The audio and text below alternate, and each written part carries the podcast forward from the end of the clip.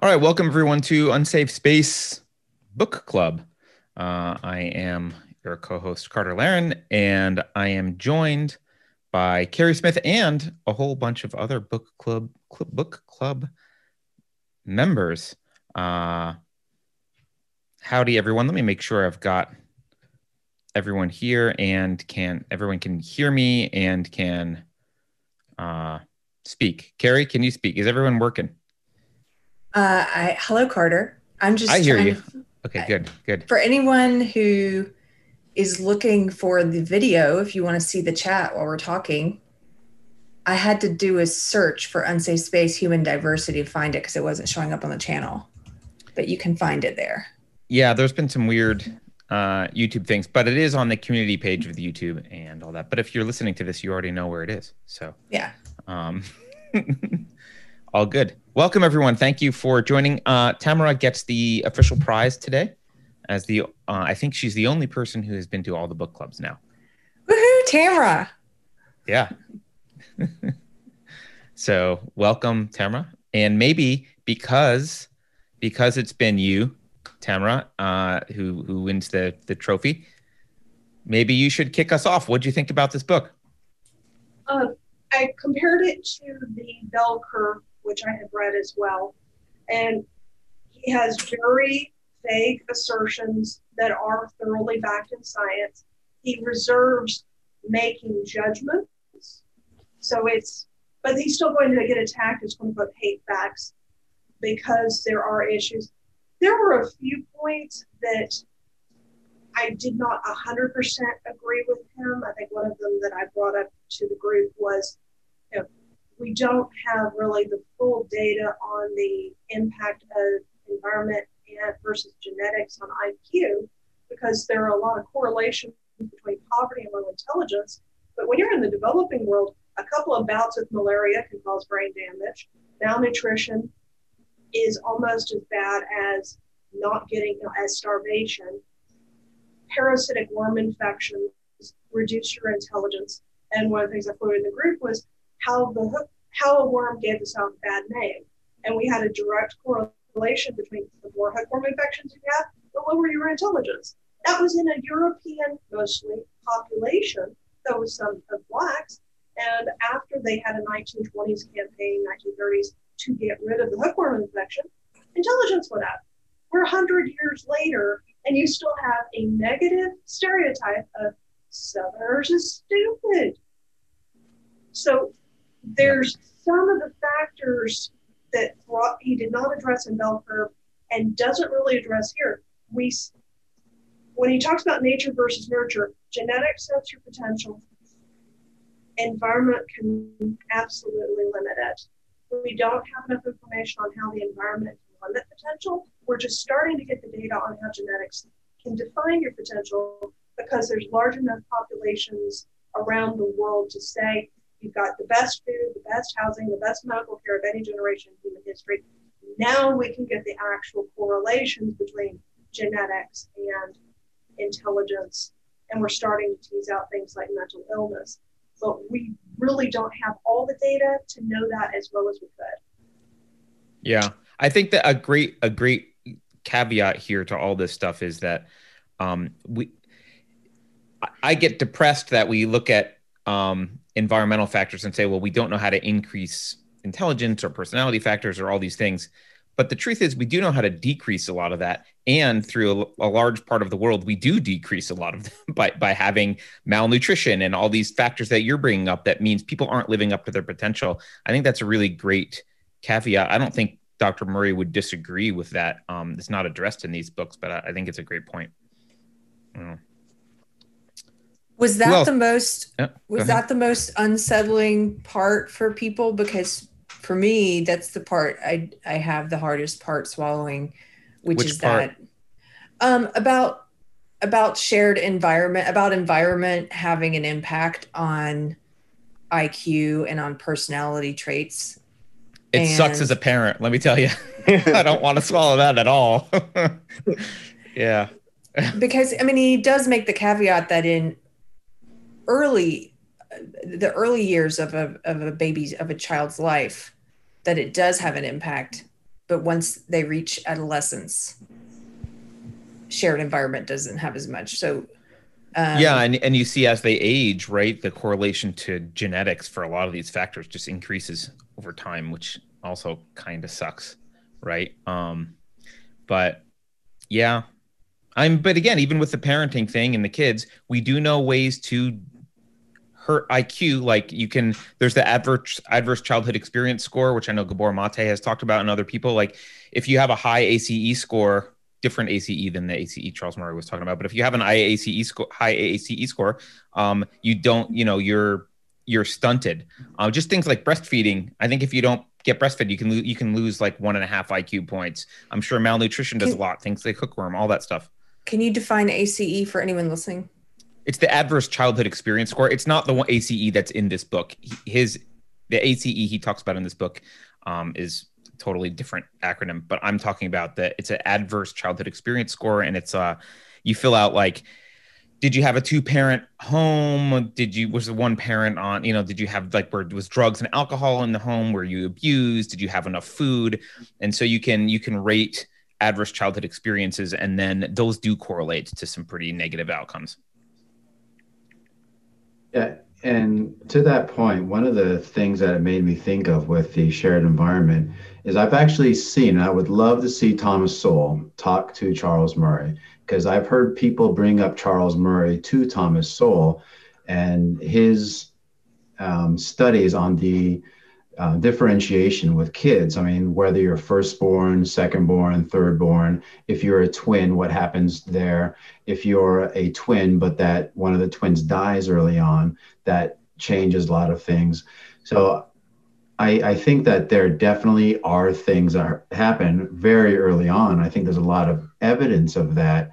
Um, but it, like to Keri's point, the shared environment as we get older, I think so much of that is what happens early on and how they how quickly they learn language. How many books are in the house? Do you have a library card in the house? That was even a correlation. So i think a lot of those things get imprinted very early and probably make a big difference in the long run. And it also reminds me of those kids who are um, there was a, a, bunch of kids in Russia after the Soviet Union broke down, and there was a lot of alcoholism and a lot of abandoned kids. And a lot of these kids grew up on the streets. Some of them uh, were even feral kids who grew up amongst animals.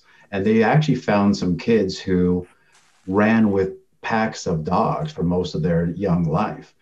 And once they get them out of that situation and try to help them out, it's too late for a lot of things. They never learn language, they never learn certain cultural um, expectations that we have. So I think so much of that stuff does matter early on, um, that, but that's probably why it doesn't matter as much in the long run because I think there's certain tipping points to where things have to be learned early on, or you just lose that um, opportunity. That window. yeah. yeah and and I think Murray does like there's a universe of traits that we could categorize as personality traits, um, or as he would say, cognitive repertoire. Um, but he's focusing on the co- like many of those cognitive repertoire traits that are genetic because that's what he's interested in. Um, but I think there's probably a whole bunch of other traits that aren't really that genetic, or at least there's that other component that you're talking about. That's like, okay, well, yeah, if you're raised with dogs like something's wrong or, or just or just things can get broken maybe it's just that things can get broken we know how to break things really well but we don't really know much beyond that um which is also sad but a lot of this book strikes me as he's having to argue against the predominant theory of the blank slate theory that every kid is equally smart, equally creative. You see the stuff of everybody's totally creative. Okay, little kids taking various items and repurposing them as swords and guns and playing house. That's normal play behavior. But we're lying to ourselves that every kid can be an astronaut, a doctor, and a lawyer. And how much of the college system is screwed up because we lie and say everybody can be a genius everybody can be a doctor when we should do some of the stuff that Germany and Sweden does and says, based on your IQ, based on your academic ability, you can't be a doctor, but you might be a nurse. And then put more vocational training, vocational support to the middle level instead of pretending everybody's a genius and let's maximize it. Yeah. Yeah, because it does it does everyone a disservice. And in the US, I think I mean, this is the other thing that I think is is fascinating from like a just looking at the elitist um, class perpetuation in the US one way that you keep classes ensconced is by having universities and outlawing IQ tests, right? Like you can't have an IQ test as an employer or anything. You can't just do very simple stuff as an employer. You're not allowed to base your hiring off of that. If you could, you might not care whether they went to Stanford, but the the universities act as proxies for IQ tests, but they're not perfect proxies because they're very expensive and it, they're only accessible to certain uh, amount, you know, people with certain amount of wealth in society. So it's actually outlawing IQ tests. I think the it's again when you're when you look at stuff when you're afraid of facts and you and you knee jerk react. I think people were afraid of facts, like uh oh, if we allow IQ tests, this will be used against people that we want to protect somehow. And in actuality, it's probably hurting those people um, because they could, you know, an IQ test is a great way to to measure someone's potential who didn't have some of the upbringing that um, that is afforded to like an upper middle class family who can send their kids to private schools and Stanford and all that kind of stuff. Uh, but at the same, I guess, I guess we we do that so that perpetuate the classism, and then we and then we continue to ignore any uh, correlation between IQ and anything other than upbringing. I really liked I really liked Charles Murray's observation that it's the elitist liberals who really want to be proud of their own IQ and think it was something that they worked to get rather than something that they inherited. Yeah, that and I really enjoyed. I mean, that the whole interview was great, and I really enjoyed the idea that people pretend that it's offensive to look at things like this, but in their own lives, they're doing all those things. So I didn't marry my wife because she's just cute and really dumb.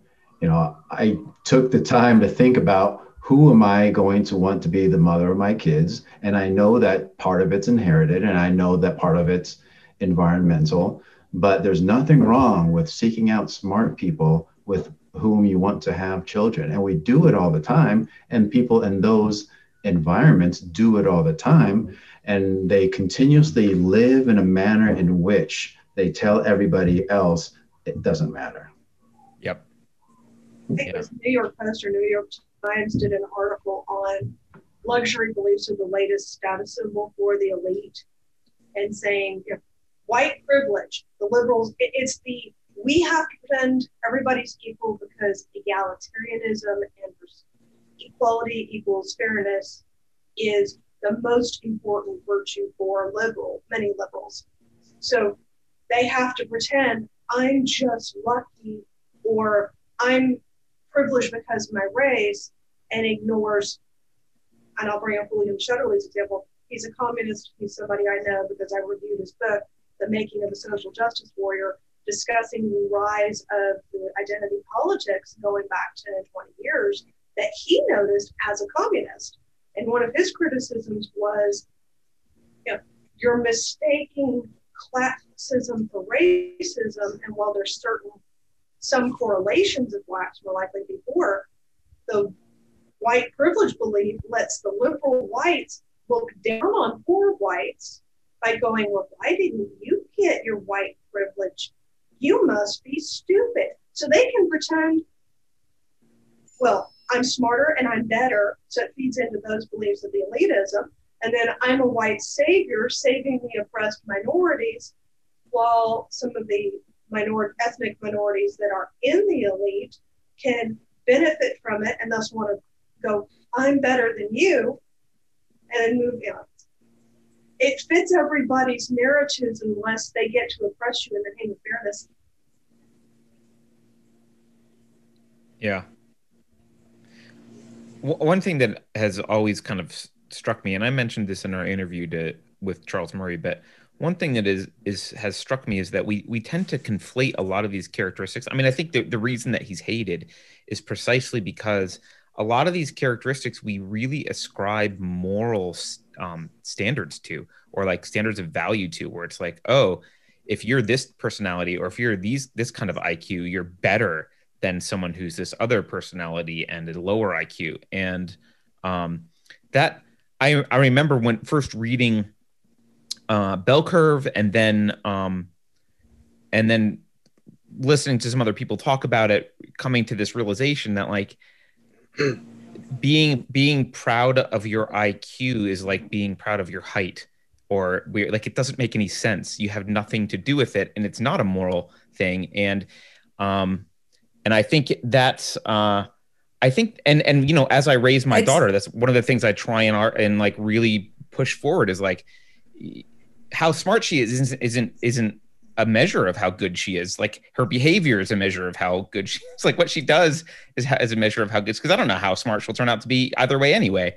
But I, I don't know. It's weird. There's a lot of there's a huge part of society that these ideas are toxic because they ascribe moral value to them all. They do. I, that's interesting because uh, my pastor in his sermon today he was talking about racism is a form of lazy self-righteousness. It's self-righteousness for underachievers because it's something you you were born into your race. It's nothing you did.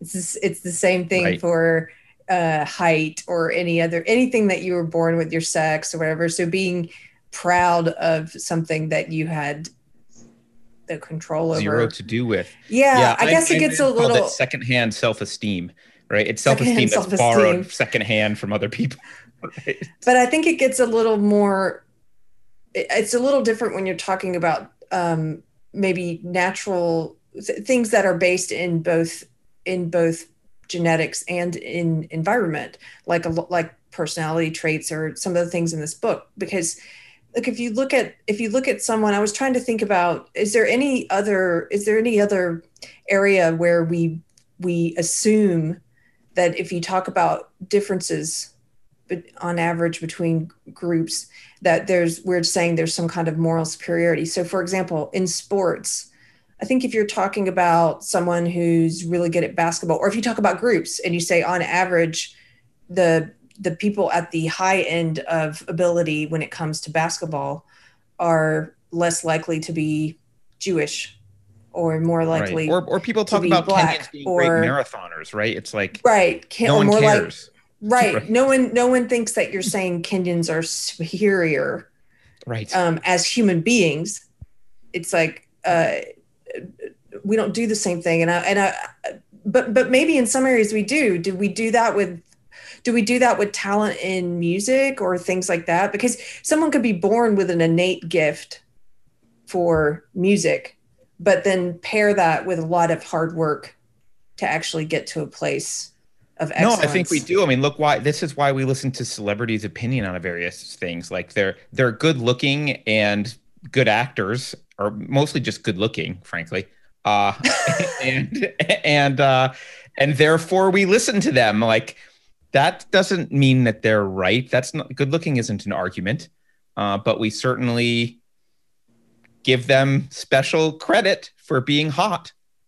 Well, and to Keri's point, I think there are some things that we ascribe that are positive to, to some groups that we're not supposed to always say. It's very often saying things like, um, if someone says, well, they're Asian, maybe they're probably good at math. Or somebody says, well, maybe he's a really great programmer because he's from India.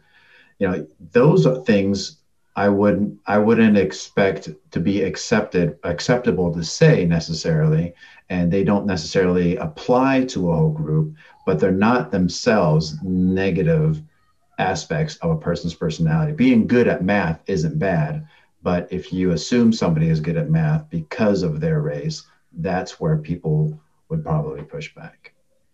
Well, I think there I think you're hitting on like I'm glad he has a appendix for statistics. I think he even titles it like statistics for people who don't think they can learn statistics. Because I think a lot of the pushback on a lot of this stuff is you you know you speak in when you're speaking about a group, uh, you're making very broad statistical statements, and so many people get wrapped around the axle that like you're saying all X or Y, and it's like no, I'm. In fact, the overlap I'm talking about is minuscule, but it does show up if you're measuring tens of millions of people, but it's still minuscule. um, and I think stats would solve a lot of that. I, I think, frankly, stats would solve maybe 50% of the outrage. that yeah, yeah people definitely don't understand. I don't think we teach what averages mean and that we don't no. teach bell curves and and the amount or, that they overlap. standard deviations or like what does a high hmm. variance like he's got a he's got a one of his appendices he talks about the high variance of male intelligence re- relative to female intelligence. And it's like okay well what does that mean? Well it might mean that you see more nobel winning physicists men and more homeless men. That's might what it mean. And it turns out you do see both of those. Like that's yeah. true I think my favorite example is when people don't get wrapped up around height too much. And when you say the standard deviation for height is X, um, and you say, well, most men are taller than most women. We all know that. We accept right. it. No one has a problem with it. Um, but we all know that some men are shorter than some women. Yeah, no right. problem. So when you look at people who are six foot one, they the men outnumber the women probably 10 to 1. Yep. Yeah, that's probably fair. How about six foot five, six foot seven, six foot 10? It's the same thing. You know, it's just an over there's most of us are very similar, but the tail end of those extremes are where things stand out. Yeah. And if you've got to be six foot five, six foot 10 to play basketball, then most people who play basketball at that level are going to be men. And this brings up a beef that I've got with you, Carter. I noticed during the interview. Beefs over basketball are great, so let's go. I noticed in the interview you said, yeah, you know, some people are Spud Webb. And it amazed me that you remembered Spud Webb but when I told Gabe, when I when I said that you were going hard in the paint on one of my super chats, you had no idea what. He that had no idea. No, I, didn't. I was like, how do you not know both of those? They're both basketball. Because I was just tangentially related. Like I didn't follow basketball, but growing up, Spud, because okay. I'm short. Actually, that's oh, why I know. Oh, okay. Because I'm short. Um, I'm one of the people that like, yeah, but that guy's not taller than all women. Like, yeah, that's me, right? Um, and uh, so Spud Webb, like his existence in He's the NBA was a big deal to me. like... you caused me to look up Spud Webb and uh, to see five, pictures. Five. Yeah, and I watched him do a lot of slam dunks, and he's yeah five five. That's just one inch taller than me. And he was floated up there. Yeah. you know, I I I spent like many. I think there were many Saturday afternoons in our driveway with me convincing myself that I should be able to dunk also because he can dunk Mm-hmm. I don't. I don't think I. I maybe touched the net a couple times, but that was about as high as I could. And to bring it full circle to human diversity, you know what? Maybe there is some genetic difference between uh, you and Spud Webb when it comes to jumping. Look, the guy's got like magical springy uh, legs, so yeah, I get that. That's uh, that's totally, totally true. Um, yeah, I don't. I, I I don't know. I mean, yeah, to bring it back, I just uh I do think it's tough because a lot of people get their self-esteem through traits that they through through something that required no work of their own. Um and so it's threatening to them to tell them this is genetic. Um and you know the thing I was thinking about more generally, maybe maybe we can see what you guys think about this.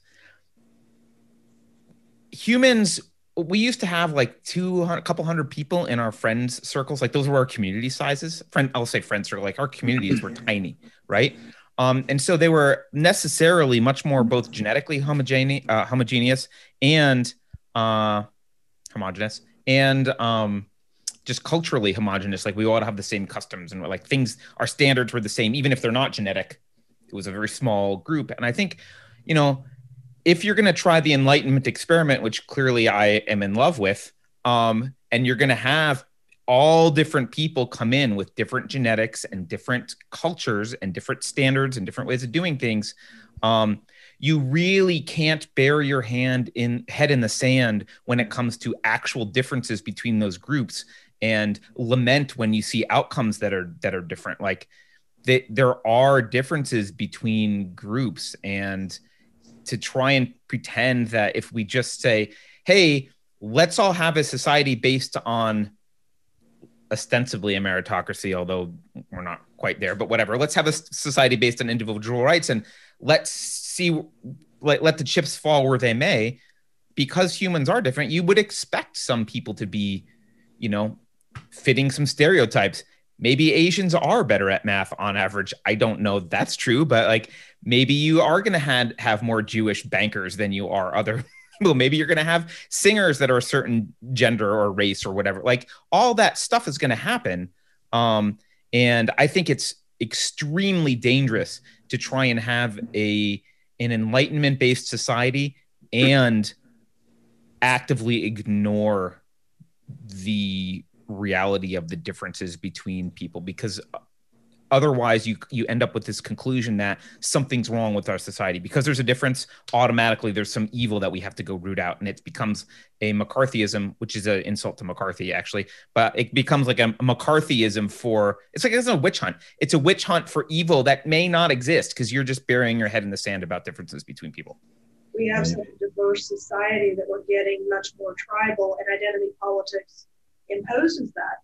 And that's why we had the black attorney general who's in an interracial marriage get demonized as racist. No, he's black. And then they went, he's skin folk, but not kinfolk. That's like saying he's an apostate, he's not a member of the tribe. He may be black, but he's a traitor, so you don't have to respect him or protect him as a black. So he's a fair target to go after. He betrayed the tribe, get him. So we're seeing. Yeah, he becomes a, a traitor. Yeah. We get a, we're seeing a convergence back to you know, when you had a fairly homogenous majority and trickling in of minority groups, Italians, Poles, Mexicans. Then you come in and you get you know, Lithuanian Jews and Chinese, and you get a slow trickle that could assimilate you had a generalizing of the popular culture helped by general by mass media.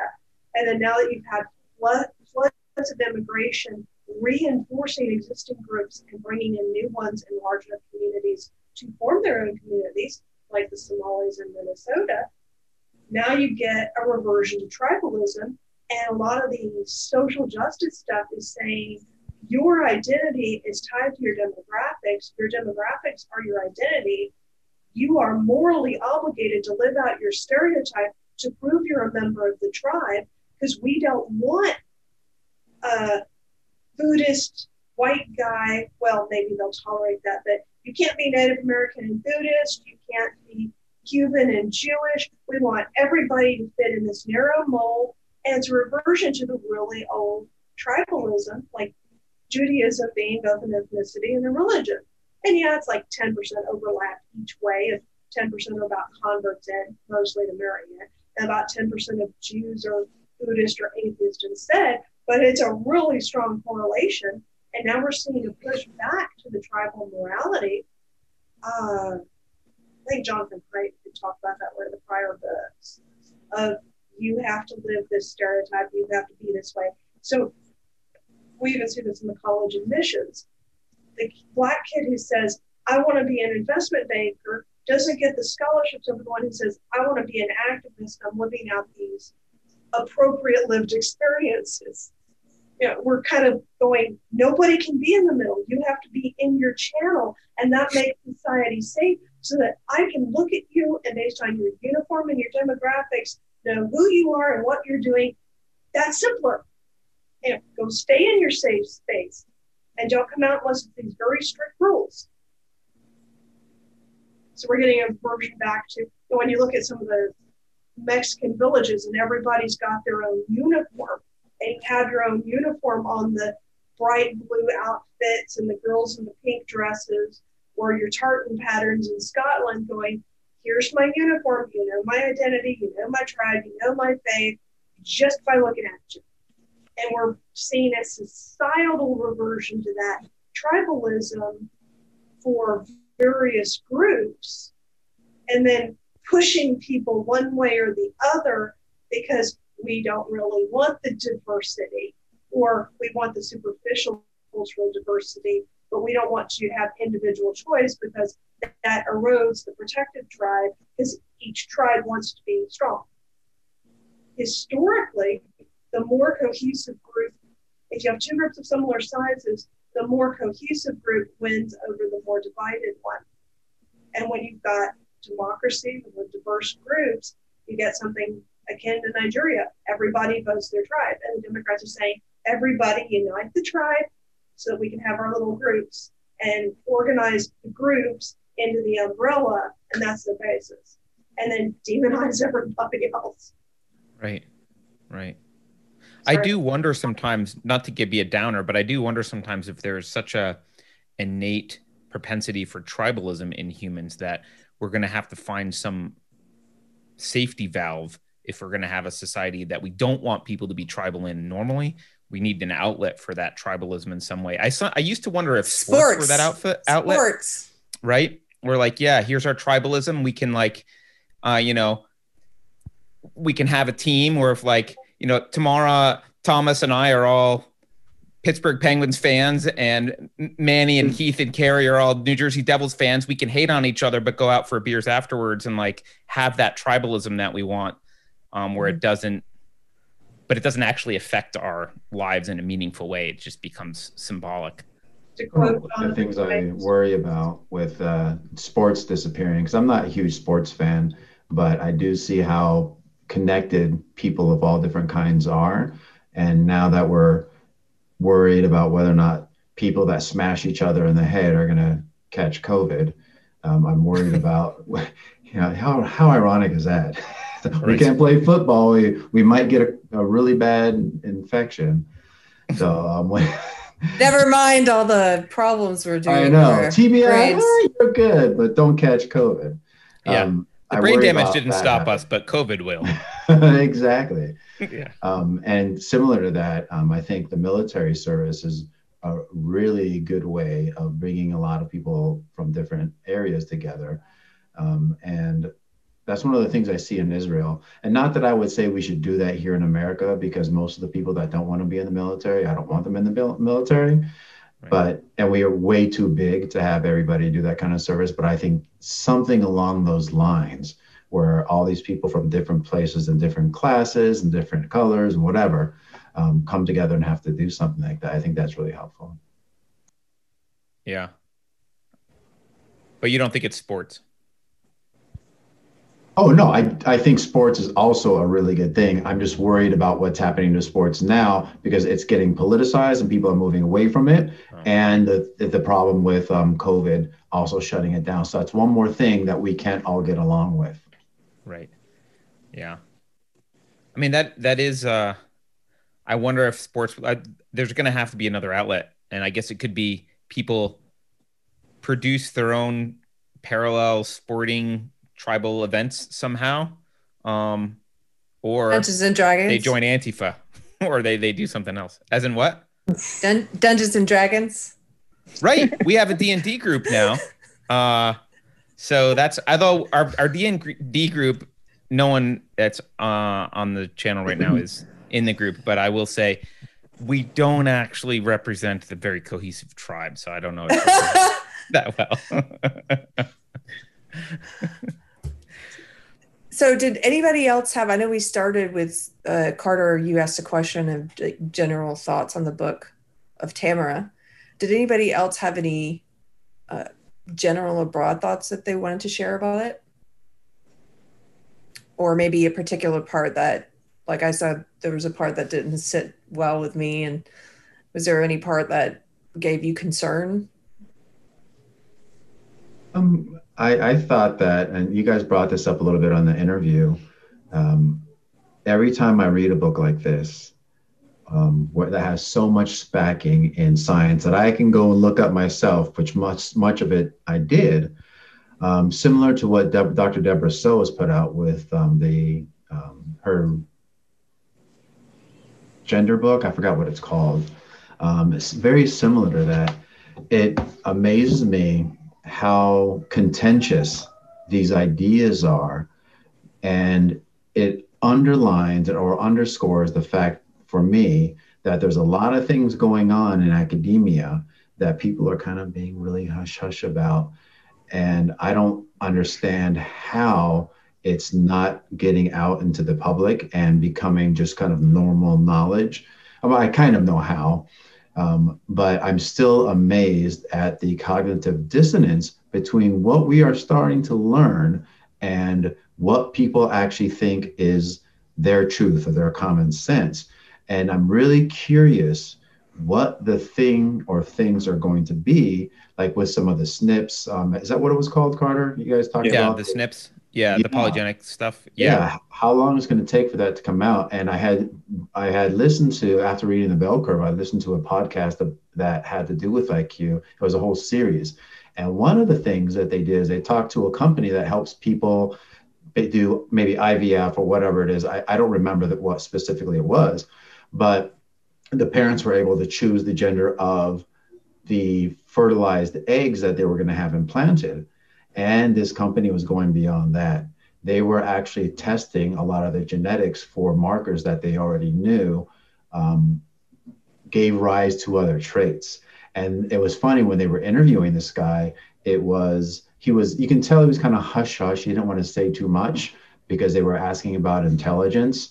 Um, but it, he, it gave me the impression that there are companies out there that are utilizing this information to start testing these things for intelligence before they actually get implanted. Um, and that caused that brings up a whole lot of other things, which I think is some of the, of the stuff people push back against because they're worried about that happening. But it also does mean that those things are real because if people are testing it and it's coming true, um, it's much more than just saying high IQ is related later on in life to success in various different ways. This is literally saying here are some genes that we think um, create this type of trait, and that person ends up with that trait every single time, and you can pay for it. So at some point, all of this um, contention about, well, it's not real, you're just pushing this, you're a eugenicist, um, you're a white nationalist. I went to the SPLC page about him. God, that was horrible.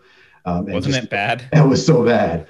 But um, at some point, it's going to be like, guys, you're on the wrong side of science. You know, if science is real in your house, you better start paying attention to this stuff. It's not everything, but it does make a difference. Yeah, I mean, the thing that gives me heartburn, by the way, is that like all this aversion to this subject is uniquely Western. I can tell you right now, China doesn't give a crap about your feelings about these things. They are in they will intentionally engineer the highest IQ people that they can and they have no qualms about it. They don't if someone says I've got a IVF method to test X, Y, and Z and we think we can do A, B, and C to, you know, basically implement eugenics, no one will bat an eye. There's no one protesting, there's no one will care. They'll be like, "Great, thanks." We want a smarter population. Like that's okay, cool. yeah, right. Exactly. Right. And I don't think it's going to take very long. I mean, you could imagine four, five, six generations later of that being implemented when we're just not even in the same category as China anymore. Like the, the rest of the world is just Jason Bourne's and we're over here just trying to make sure everybody's, exactly. everybody's really not, yeah. yeah, you know what, you know what, they're really smart and they're really talented and they can do this and that, but we're really super nice and aware of um, feelings and empathetic. Exactly. Like, they're exactly. going to beat the crap out of us now. We're very we're all, sensitive. Um, yeah, we're very sensitive. We bred for being we bred the uh, the gene for being offended very easily. yeah, it's like okay, good luck. It's like it could yeah. be a version of what natural selection does, but could happen in just a couple generations. They started Cultural at a wild scale. Maybe they'll go yeah. from 105 to 115 average IQ in a couple generations. But would That's that a big difference? Competitiveness. Yeah, yeah. The thing that the thing that I think is, I mean, not we can we can run we can get into the territory that's extremely dangerous, but like I, the thing that I don't like is this this idea that you can't talk about these things without being accused of like eugenic like oh you're eugenicist or you're this or you're that. The truth is no matter what environment we're in there are pressures evolutionarily to push us towards some optimization for that environment. And so talking about the fact that hey there are pressures that optimize for a certain thing should we worry about that and maybe make sure they're optimizing for something better? Like that's not a that's not a conversation that only evil nazis have. That's a conversation that people who recognize the truth of some of this have and say okay well we are pushing like there there are things happening right now. Um we're or optimizing for a certain thing right now.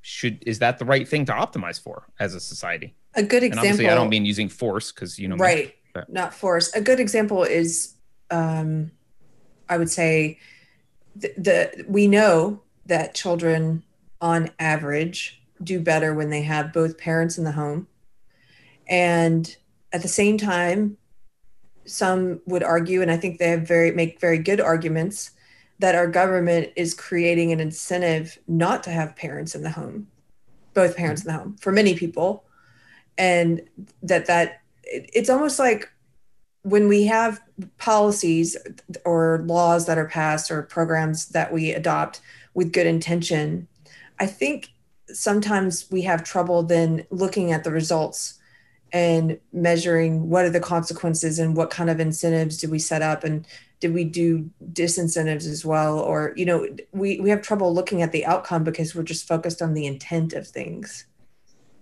that reminds me of what Carter just said to where what if somewhere in another country they say, whatever, we're going to optimize for this thing um, and beat America out.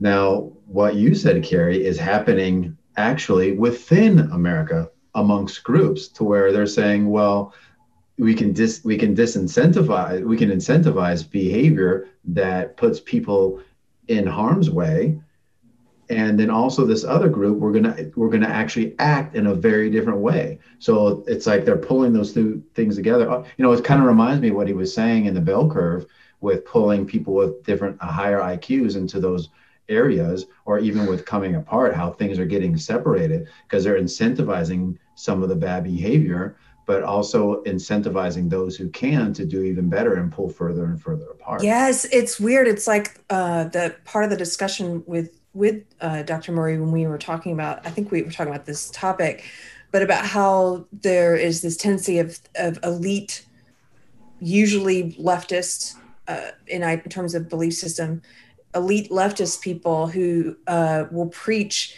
that there all of these things are okay and good and you shouldn't criticize them yet they don't live that way themselves mm-hmm. it's like you know we shouldn't criticize um, uh, a destruction of the nuclear family. And you know you don't we don't it, it, it, it would be bigoted or somehow somehow bigoted or wrong or hurt people's feelings to speak the truth that kids do better with both parents in the home on average. Um, but they have both parents in the home. You know it's like it's it's one rule for thee and another another for me. It's weird. You know on on iq is an example of one rule for me. Like they wouldn't make IQ testing for an employer illegal if they didn't know it worked.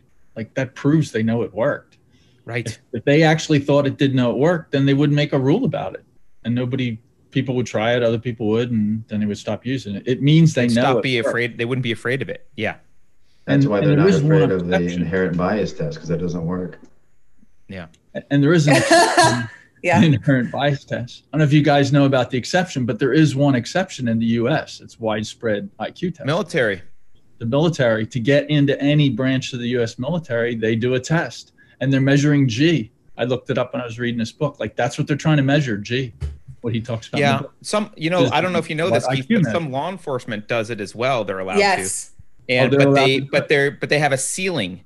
You they have a can't ceiling. be uh, you can't be a cop if it's above a certain amount because they're worried that you'll leave and go on to be in the FBI or something. And that you, yeah. Uh, oh, okay. I thought it's like, what, what is the ceiling? 85? no, I don't. I don't know. Oh, that hurts. yeah, here's a. I just looked that up. I don't agree with that. I was. I was, I was trying to remember uh, where that was, but this is an article from the year 2000. Court okays barring high IQs for cops. Right. This was in Connecticut, uh, and it was about a man who tried to become a police officer, but he was rejected after he scored too high on an IQ test. They don't he say lost. how high he scored, though. but he lost his appeal in a federal lawsuit against the city. Yeah, I'm curious what his score was. Yeah. It doesn't have the number. Uh, what his score is? Let me see. But it's it's interesting. I mean, I I saw someone in in. Yeah. he, go ahead. Do you have a number? He scored 33 points, the equivalent of an IQ of 125. Oh, so that's and not even like a that's not like genius level. I know. smart, above average. but it's above average, but it's not, you know, I mean, it's more than a standard deviation above average, but yeah. but it's not like but he's so, not going to go be Oppenheimer. So they this particular police department uh, would only accept candidates who scored 20 to 27 points on the theory that those who scored too high could get bored with the police work and leave soon after. Yeah. Well, I mean, that may be Maybe they true. found that was true. Yeah. The, the military, I mean, the, the equivalent of what they measure, the I forgot the name of the test, but they're measuring IQ. It's eight, it's about 85. It's equivalent to about 85. And what they say is that over the years, they've found that someone with an IQ below 85 can't be assigned to anything in the military that makes them worth the expense of having them. And, right. and that includes like collecting the trash, I guess. Right? Yeah. the trash in the military. Yeah. They're saying it's not worth it. Yeah, and well, they, they utilize a lot of those scores because they, they break them up into different aptitude tests that you can correlate to IQ, um, and they use that to help assign your job. So um, anything from mm-hmm. infantry, no offense to my buddies, um, anything from infantry to being a nuclear tech in a submarine, um, you've got to understand a lot of different types of things and having different aptitudes and apparently works. So um, that like like you said it the proof is in the pudding because they use those scores they actually work so they mean something. Yep. And it's it's a not for not for you we believe it we're going to use it and you're not allowed yep. there's also just to get back to that idea of how we seem to as a society give this undue uh, uh, moral value to certain traits like IQ um, and not to others. And there's when we do that, we also tend to because we're giving it an inherent positive or superiority, or we're in viewing a higher IQ as superior in some way, but it ignores the fact that a lot of people uh, that are on that very high end of IQ uh, do it does cause problems for them for some you know it's not always a positive thing. It doesn't necessarily mean you're going to be the best employee or you're going to be able to relate to and get along with others or it's not a i don't i wouldn't say I know, I know they say iq is one of the predictors of success but it's also you can have an iq that it really inhibits your, your success dr murray brought up yeah. that it can be a requirement in some places so if you look at you know Harvard professors, CEOs of top companies, whatever, lawyers, engineers, they tend to have a higher IQ, but it doesn't mean that everyone with a high IQ is going to become an engineer or the president. You know, um, he I like this example he brought up of the linebacker. He said, "Yeah, you know, it is actually a requirement, and it helps to be strong and heavy to be a linebacker, but." The best linebacker on the team isn't the heaviest one but you got to be over 300 pounds or you can't even be in the game. Right? Can't compete. So yeah. It, it's the same with IQ. So if you start looking at individual examples, there's always the weird genius dweeb that you can't even talk to, right? Um, but they're kind of outliners. He said several times, I think in the interview and in the book, that IQ is actually the best predictor for a whole bunch of different measures of success, from career success to marriage length. Yep. IQ is the number one thing that is now known. Yeah, then I wonder if people would say, well, that's the problem. We shouldn't live in a society where so much is um, based on something that you didn't yourself earn. You're just lucky to have a good IQ, lucky to have good parents. So, what about everyone else? Should we just forget about them? Which, you know, I, I think there's a lot more opportunities out there for people, regardless of what their IQ is, within certain ranges. But I think that's a fair question to ask. How do we celebrate it? Like, okay, so you shouldn't feel proud of a high IQ. It's like I get that. That's like being proud of being 300 pounds when you're a linebacker. You can be proud that you used your innate physical ability and worked out hard your whole life and became good at that. You can be proud of doing a scientific achievement. So you say, okay, just consider yourself lucky, but it still is a merit. It still should be celebrated. Just like we celebrate a six eight guy on the NBA. I don't, but Americans do. I could care less. But well, that is, yeah. it's a uh, society. It's okay to celebrate that. You could say that this guy is just amazing. He's seven foot tall. He's amazing. We're allowed to celebrate that, and like that's luck too, right? It's the same as IQ. Why can't we celebrate high IQ in a in a kid? Should be no, same. I think you can celebrate it. You just doesn't. It's just not a moral mm-hmm. thing, right? So you can be like, yeah, this is amazing. This is an amazing talent and an amazing gift. It doesn't make you a good person. You might turn out to be an evil genius and be horribly like now incidentally, IQ actually, if I recall from the bell curve, it's also correlated to morality in weird, weird way. So, like, probably the evil genius is a little bit of a Hollywood fantasy, but um, I what I'd like to see teased out, and I I don't remember the reference to this, but I vaguely recall something about this with respect to the study on CEOs. I'd like to see teased out the difference between being, let's say, two standard deviations above the mean and like a stone cold 180 genius. My guess is that there's a sweet spot for IQ somewhere between 125 and 145 that is very successful and that beyond that it's just a guess but beyond that is where you start to see breakdown of the ability to communicate with enough people and to relate to people in a way that makes them capable of rising to ceo level they might rise to like a very specific scientific endeavor. They might be excellent scientists somewhere, but I, I think because CEOs have weird traits, right? They have a much higher incidence of uh, psychopathy.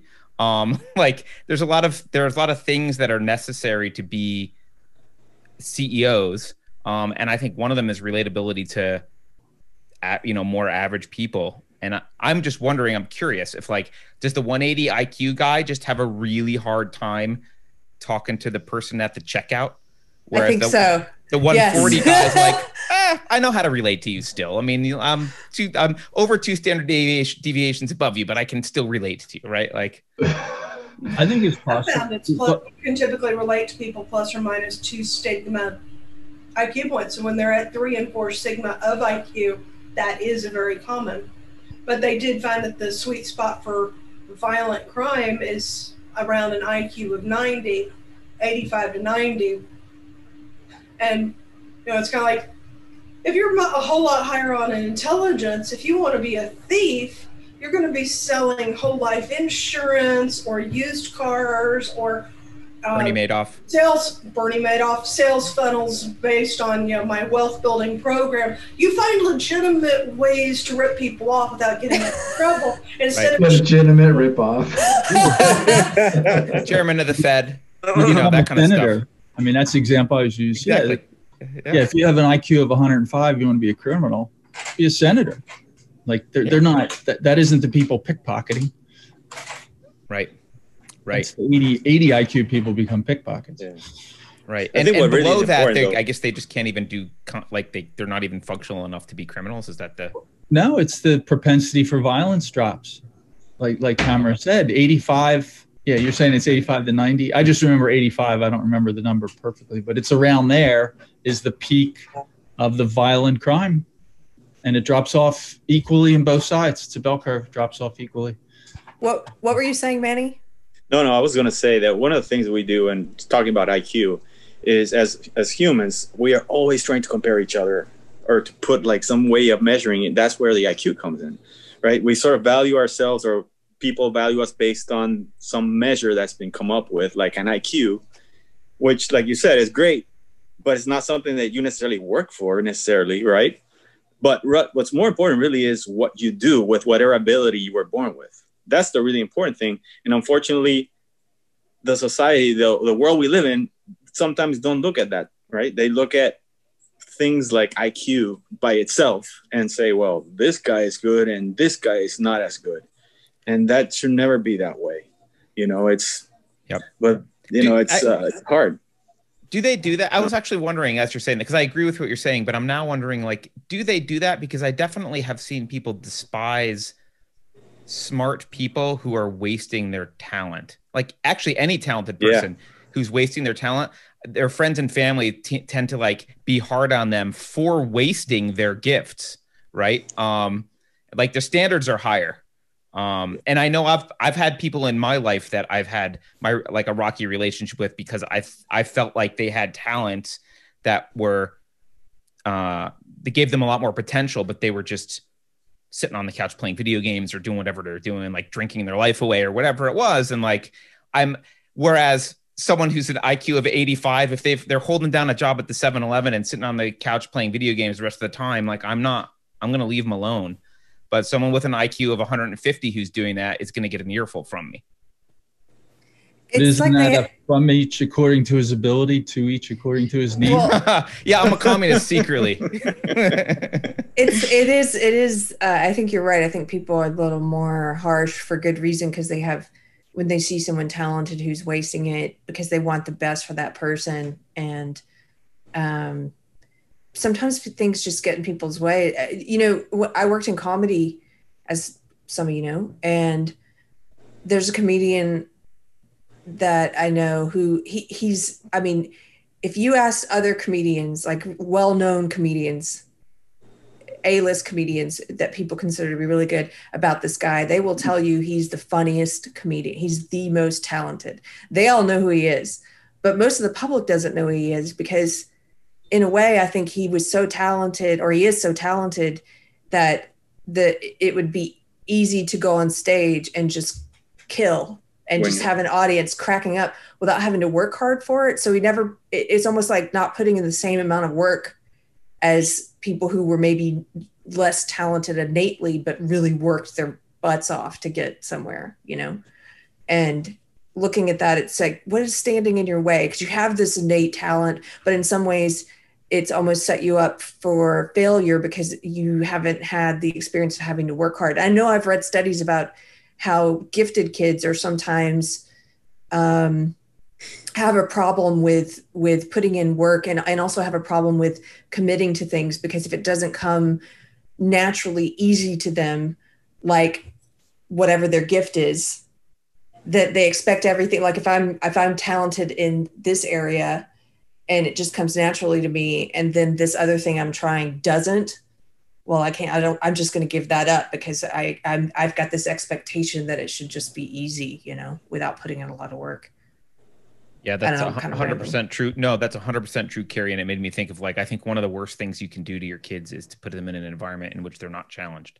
Um, because uh, i've i've seen i mean mea culpa i certainly had a childhood that like I have some bad negative personality traits precisely because I was bored out of my mind in elementary school and and high school and uh and I've seen other kids do it and like it's a hard it's hard to get out of the bad habits. You get into bad habits when there's no one no one's challenging you.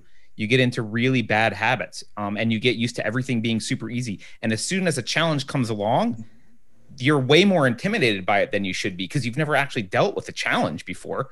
Uh, so yeah, um, yeah, you re- that's one of the reasons you really really need to make sure you've got you're challenging your kids in a way that you know they fail sometimes, um, and they succeed sometimes, but you, there's that there's that like balance where they learn to apply themselves. And I and I think the reason you know the communist thing was a joke, but I I think the reason that I'm harder on someone with high IQ who's sitting on the couch not doing anything with it is not really that they owe society; it's that they owe themselves. Um, they're not going to be happy doing that. You will feel unfulfilled if you're not challenging yourself. I mean, some of the one of the best things to do for your self-esteem is to find a big mountain that mountain metaphorically that looks intimidating and climb it. Like there's nothing better for self-esteem than doing that. And you know, if instead of mountains you're putting little pebbles in front of you, it's like I'm going to get to the next level on this video game. It's like, all right, well, you're not going to be happy. You're just setting yourself up for real depression and the, the schools do that they try to cater to the average or the lowest common denominator so you get a yeah. class with 20 kids that's going to happen to the he you know uh, dr murray in the book brought up the uh, charter schools or the type of schools that just get rid of the disruptive kids. Like that, right. they know how to self-select for people who want to help themselves, children and adults. Like everybody knows how to do that. We can help these people. The ones that don't want to help themselves, I don't know what to do about them either. But bringing down the kids that do want to help themselves is a terrible way to handle them. The mainstream media and, and yeah, I saw a lot of bored kids. I'm I'm not surprised Carter was bored in school. I was bored in school. A, a lot of my friends. A lot of people were bored. Yeah. You know, I probably had a friend base that was like, you know, somewhere between average and one standard deviation above average, and we were all bored. I, I mean, for me, and I'm not that high above average, but I got in trouble a lot grammar school and junior high school because I used to always sit with a book underneath those little old desks we had where it had a slot. And I would sit and read a book all day. I used to read like a book every two days grammar school yeah. and junior high. And you know, the teacher would come back and yell at me, and I would just say, "Well, I can hear what you're doing and read my book. Like I have no problem doing both these at the same time. Like I can keep up with what you're doing and read my book. What do you What do you yeah. mean?" yeah. used to tell them that, and most teachers would, would go, "All right." I got sent to the principal's office for it, and I'm not a yep. genius by no means, but the, the way the school was, and my high school was a little better. Then I got to college, went to University of Maryland, went into engineering school. The first day, I was like, "Oh shit." I guess I'm, oh. I think I yeah. like I was like 12th in my high school class out of yeah. 300. Then I got to college and like I don't think I'm even at the middle of the pack now. Electrical engineering school I was like, wow, it was a big eye opening my freshman year. That's like I, I went no to longer I was no longer above average. I don't think. I went to a science and math um, school. It's called the Governor's School of South Carolina, and you go and you live there for 11th and 12th grade, and they pick you know, presumably the best and brightest from all around the state.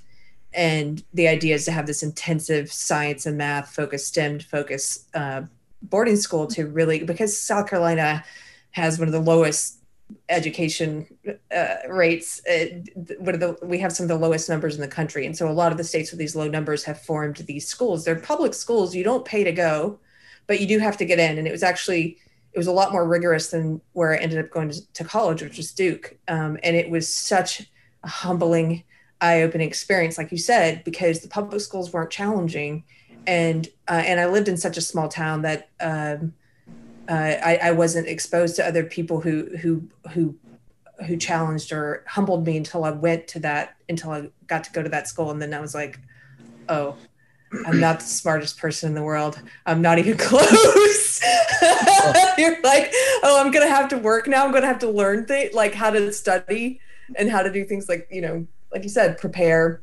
And I imagine it's the same for people with uh, musical ability or again or like sports ability if they're not put in a place where they're challenged. Like, can you imagine being someone who's really good at basketball and you're just you're at a school that maybe doesn't have a basketball team or at a school where you're just put in like a gym class with people of average ability and uh, or below you know that's Kate that's not catering to the to to whatever your gift is I, I really i really see this as a problem when it comes to again we treat i for some reason we treat iq differently than something like ability in a sport and we you know, in New York, for example, Carter and I did a whole episode where they've now started. Um, they they are trying to in some of the public schools um, uh, attack gifted programs and to do away with gifted programs because of this idea of like elitism and this misguided idea that if you keep the kids who are a little above average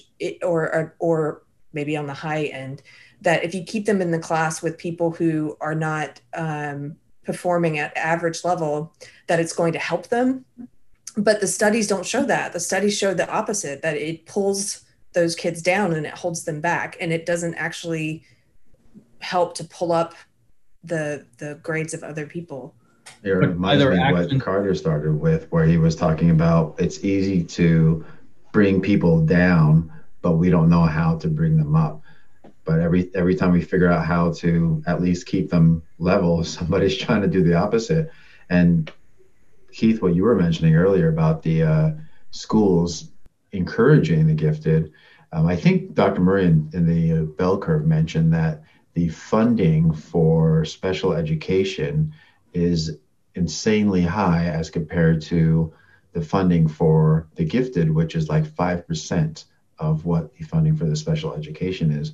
So why is it such an imbalance and what is it about our culture that we we focus so much on not that we shouldn't focus on that group but why is it such an imbalance as compared to helping those who are at that other end um, and i think some of the idea is well they don't need help they're already smart but it's like you know they need those challenges they need to be more than just um, lucky to have a high iq like yeah. like it's evil to think the high the, the more successful probability ones they're the ones you should spend more money on if you're using public funds? Like it like the example you brought up at least and what Harry talked about they I would say the same yeah the, the I would say, why are you using public thing. funds? There's no such thing as public funds in Moray. I don't know. What Bingo. well, the, in the reality, right, with the public. Yeah, I, I, know. So in the, I know. So in that framework. So what Keri's saying, like they actually, their goal isn't to have the smartest kids be super successful.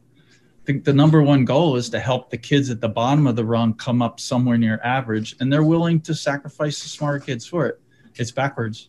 I have a right. cousin that teaches in a in a public school. She's a counselor. I think it's a like a social sociology degree or something. And her job is she gets assigned a kid at the beginning of the year that's like shouldn't even be in the public school probably, who's like so far behind and so terrible in so many different ways at, at that level that they need a full-time person to just be with them full-time. Goes to the class with them, takes them aside to like that's a full-time job. Like I'm flabbergasted. Like I, and I asked her one time, did they ever think about having a full time job where you pick the smartest kid in the whole school out and assign somebody full time to challenge them? Like, like that would be a better thing to do.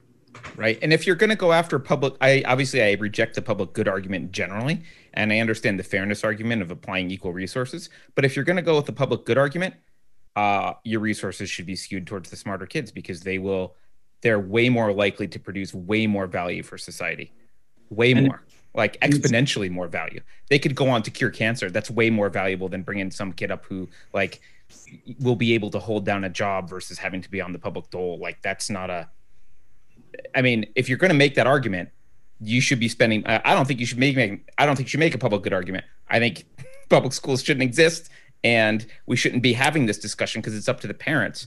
But if you're going to have that discussion, they're absolutely doing it the reverse of the way it should be done it's a hypocritical argument. Not that it's any like brilliant flash of imagination to point out they're being hypocritical.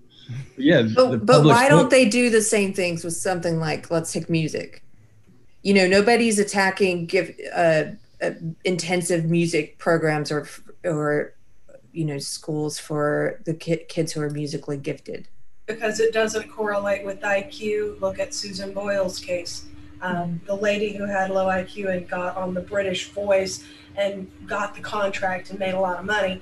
Musical talent is independent of intelligence, so it doesn't feel like you're being unfair. That ability is somewhat randomly sprinkled.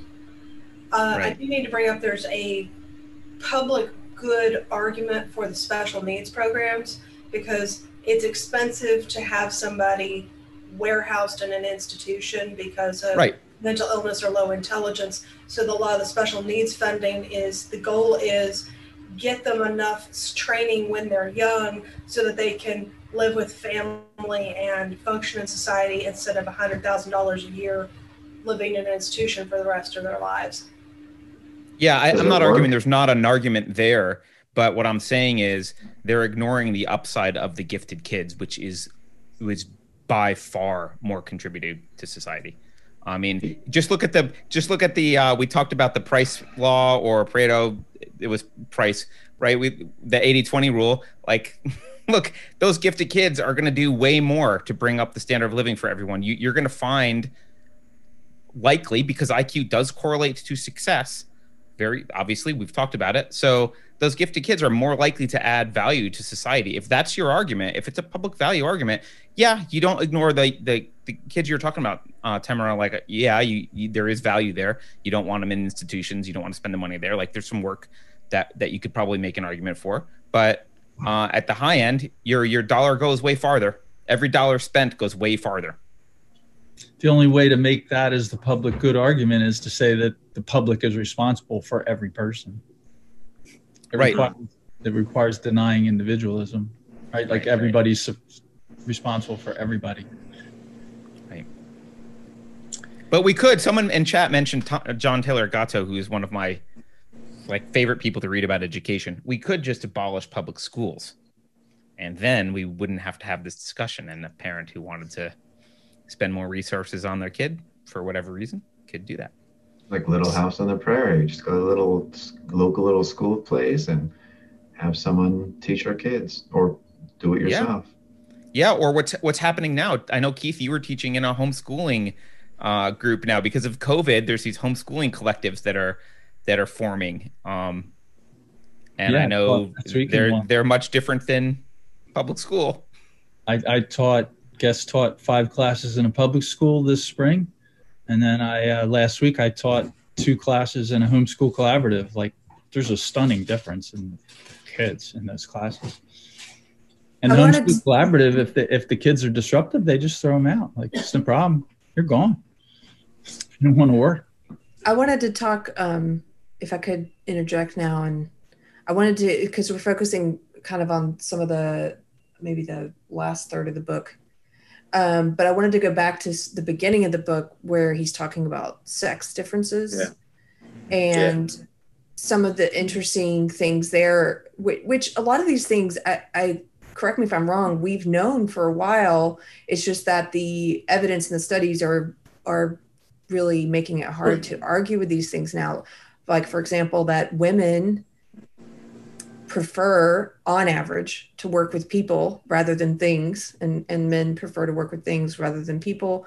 On average again there's always there's always going to be um, a spud what's his name uh, Webb. you know Spud Webb spud, Spud Webb. Webb. there's always going to be a Spud Webb but uh, yeah so so some of that stuff i i um I thought was interesting, especially the point about, and and maybe you guys are all familiar with this, especially if you saw the interview we did we did with Dr. Murray, but the the studies that have found that contrary to what you would think, it's it's almost counterintuitive, but in the countries that are more egalitarian, like some of the Scandinavian countries, you see a greater amount of these sex differences of things that people. It's almost like in a country where you have ultimate freedom to choose whatever you want to do, regardless of sex, then you start to see some of these differences a little more clearly because women are now choosing to do what exactly what they want and men are choosing to do what they want and so there's actually greater differences between um, between the sexes in those countries what did you guys think about that section. That was very very interesting. I also saw, saw that Keri and it's like you said counterintuitive right? What you would think or what supposedly people think is going to happen, and then you go see what happens in a in a place like Norway where everybody has freedom to do whatever they want. You see the differences in the sexes in what they decide they want to do, because for whatever reason, obviously, in the past, women weren't treated as equally as men in certain and, and things, right? They couldn't vote. They, you know, but we've evolved from then, and um, I believe women can do anything they want to do, to tell you the truth. But they have some preferences that are based probably on things that are innate to women, like you said, and like he was talking about in the book. They prefer to deal with people. Men like to work with things. They like to work with, uh, you know, mm-hmm. things that's not. They're not as good. I can tell. Like if I compare myself to a woman, I know I'm not as good as a woman dealing with others. So you're not an outlier. no, I'm not. I I think also it, it, I like the part where he was again because we tend to put we tend to put this moral value on differences that we shouldn't. And I like the point he made about how he was giving an example about how men on average are better about um, spatial you know, yeah, yeah spatial visual spatial and visual and and women have on average better memory. And he said so for example men and women on average will have different ways of remembering how to get of, different ways of remembering directions to a place. Yeah so women are more likely to remember locations whereas men are more likely to map out to do a map in their head. And i thought that's so fascinating. And both work. Yeah. You know it's not like one is better than the other the other thing about memory that really resonated with me because I, I I've known a lot about the the sex differences. I had read the bell curve and read other stuff, so I felt like I was pretty well versed. But one thing I didn't realize was uh, on the memory thing, and it was great, Keri, because it felt.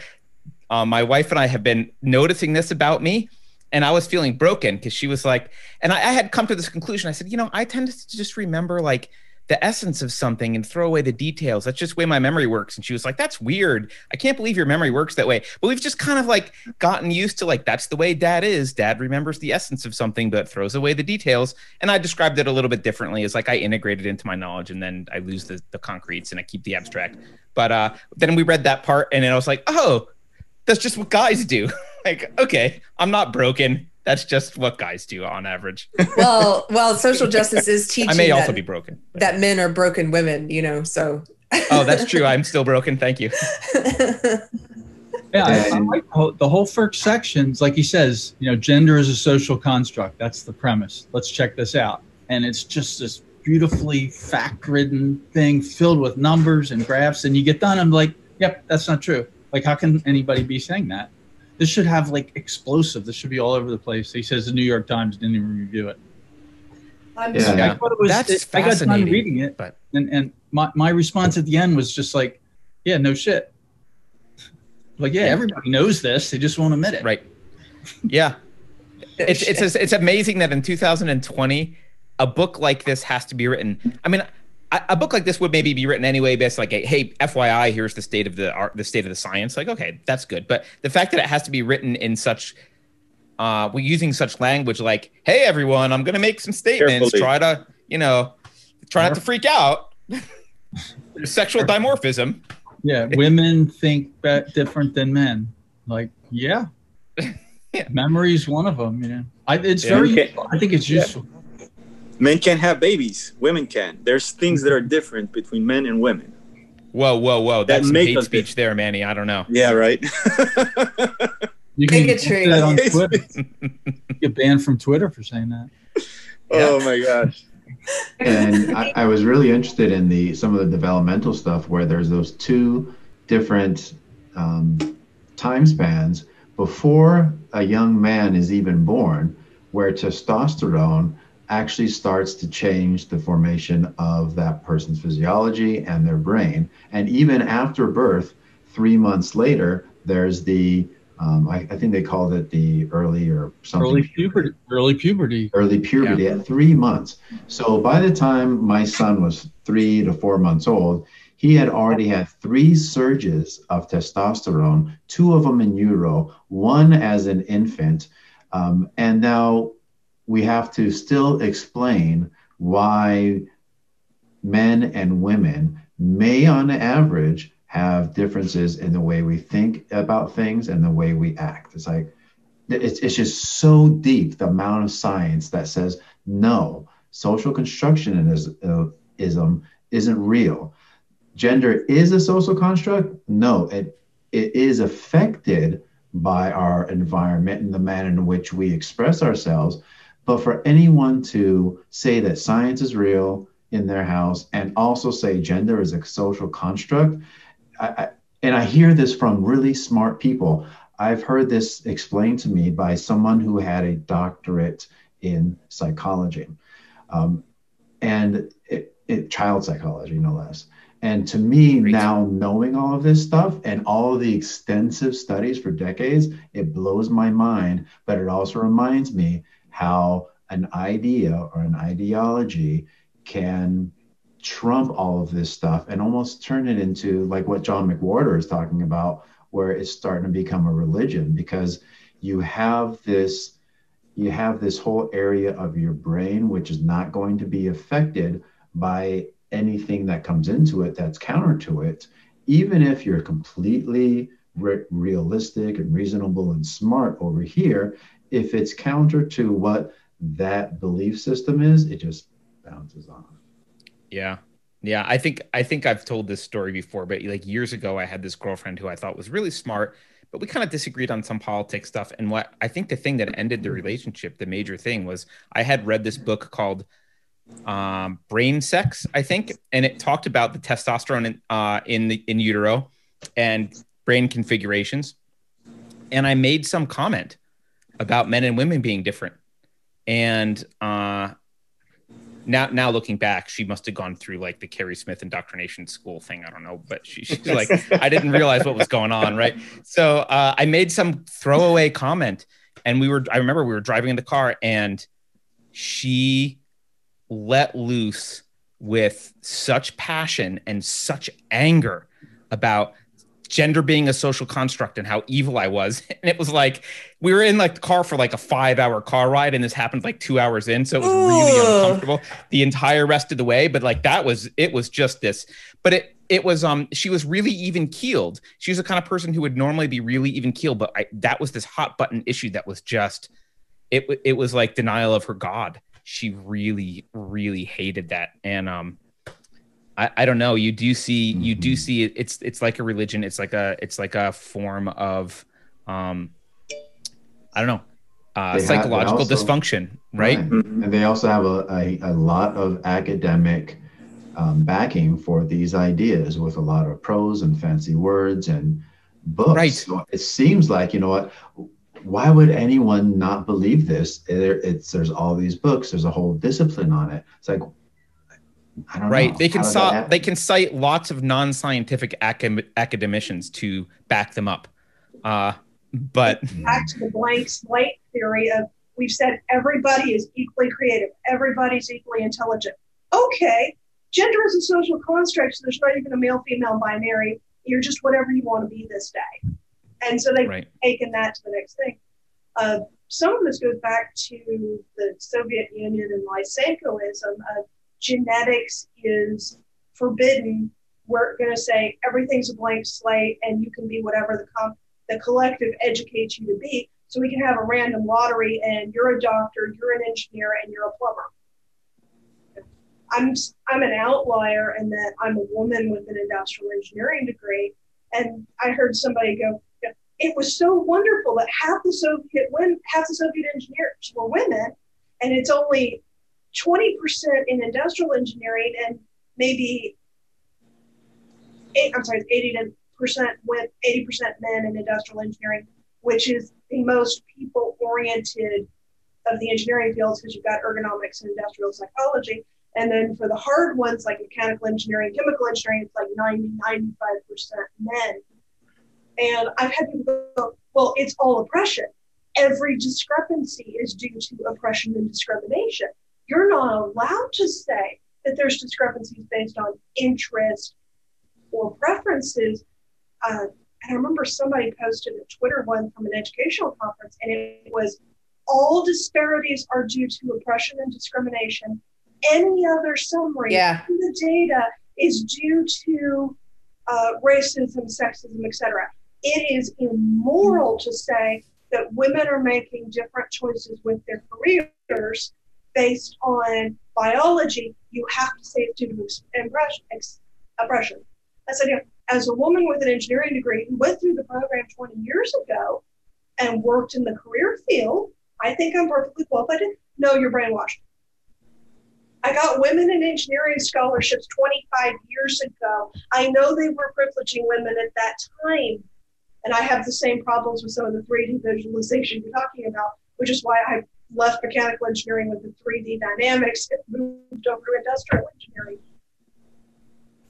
This is, I, I always imagine that for someone like yourself who's really gifted in this area, that must is extremely condescending uh, to be put in a position where where the culture is saying we must see 50% of women in this field because that creates an area where you are then devalued and looked at as someone who uh, may be there as a as a benefit of programs that are pushing people who are not motivated to be in that area or who not, are not talented in that specific like I, I view it as we've talked about this before but for example i've seen in the science world too there have been there's been this trend lately of of woke men saying, Hey, I was going to be on the science panel, but we didn't have 50% women on the panel. So I'm not going to be on it now until we get 50% women because I'm an ally. And it's like that for any woman who now gets added to the panel,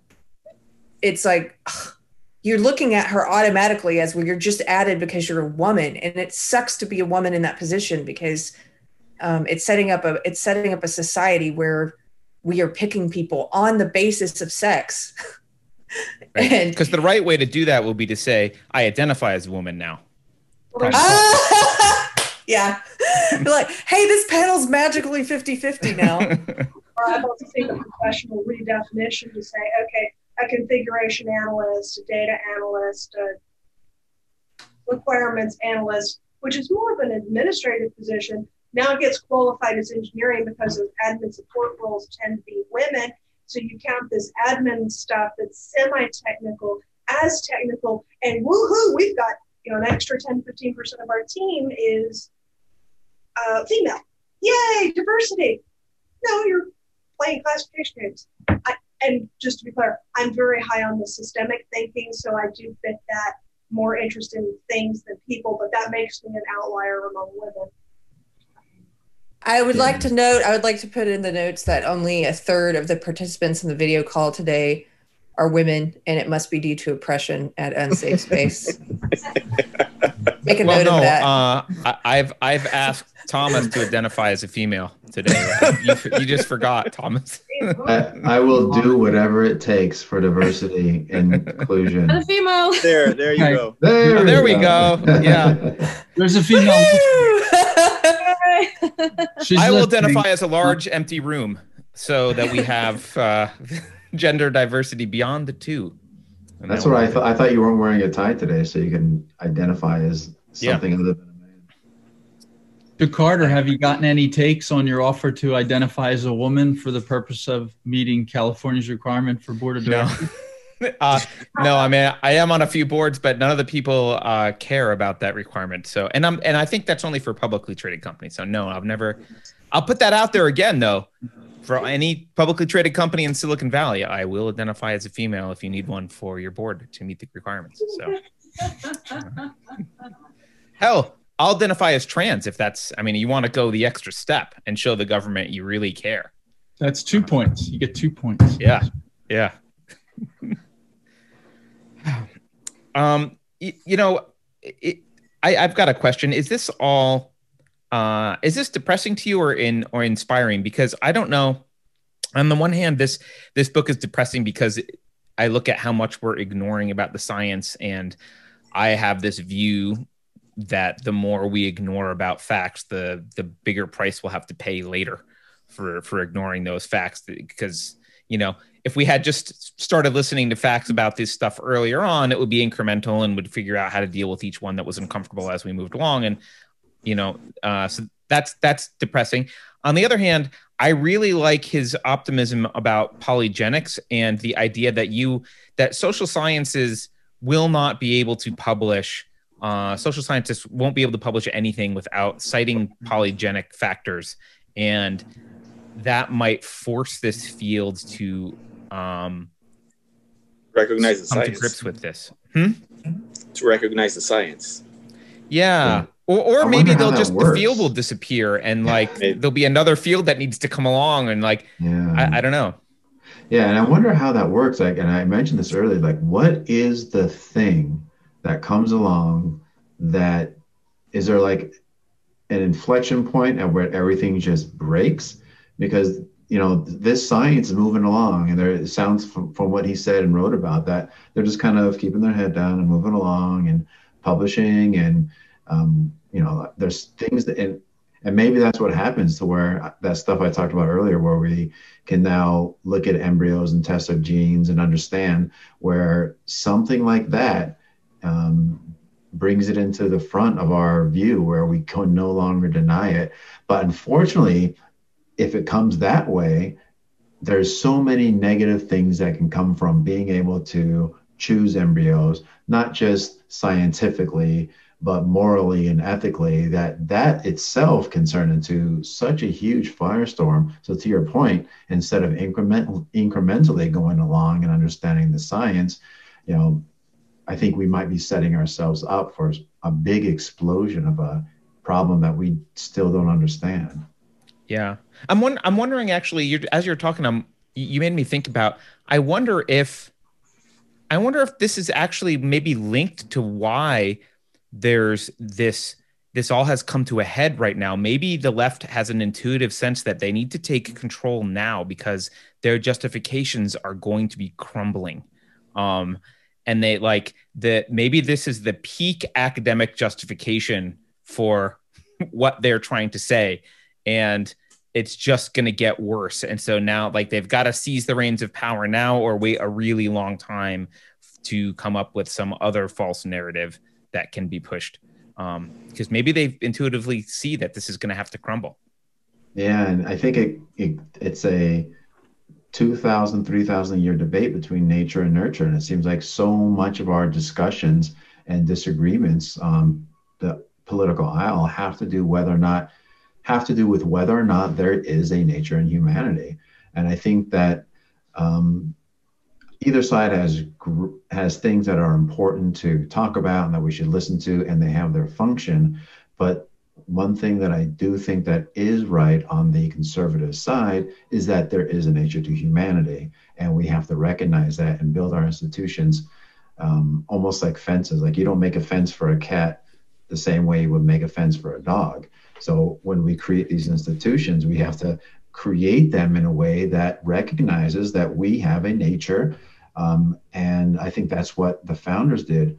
And I think that's why they, a lot of people that are further on the left, I wouldn't even put normal liberals in with that. More people further on the left are seem to be pushing against that is because they tend to think in terms away from nature and more towards nurture as if they can shape. And if I can shape, then I should shape. It's morally incumbent on me to shape. So when you have things like genetics getting um, more and more um, advanced, and we can link them with so many more things, maybe that's what it is, is pushing back against that um, louder and louder and louder because that is at the very basis for I think what a lot of their underlying fundamental beliefs come from.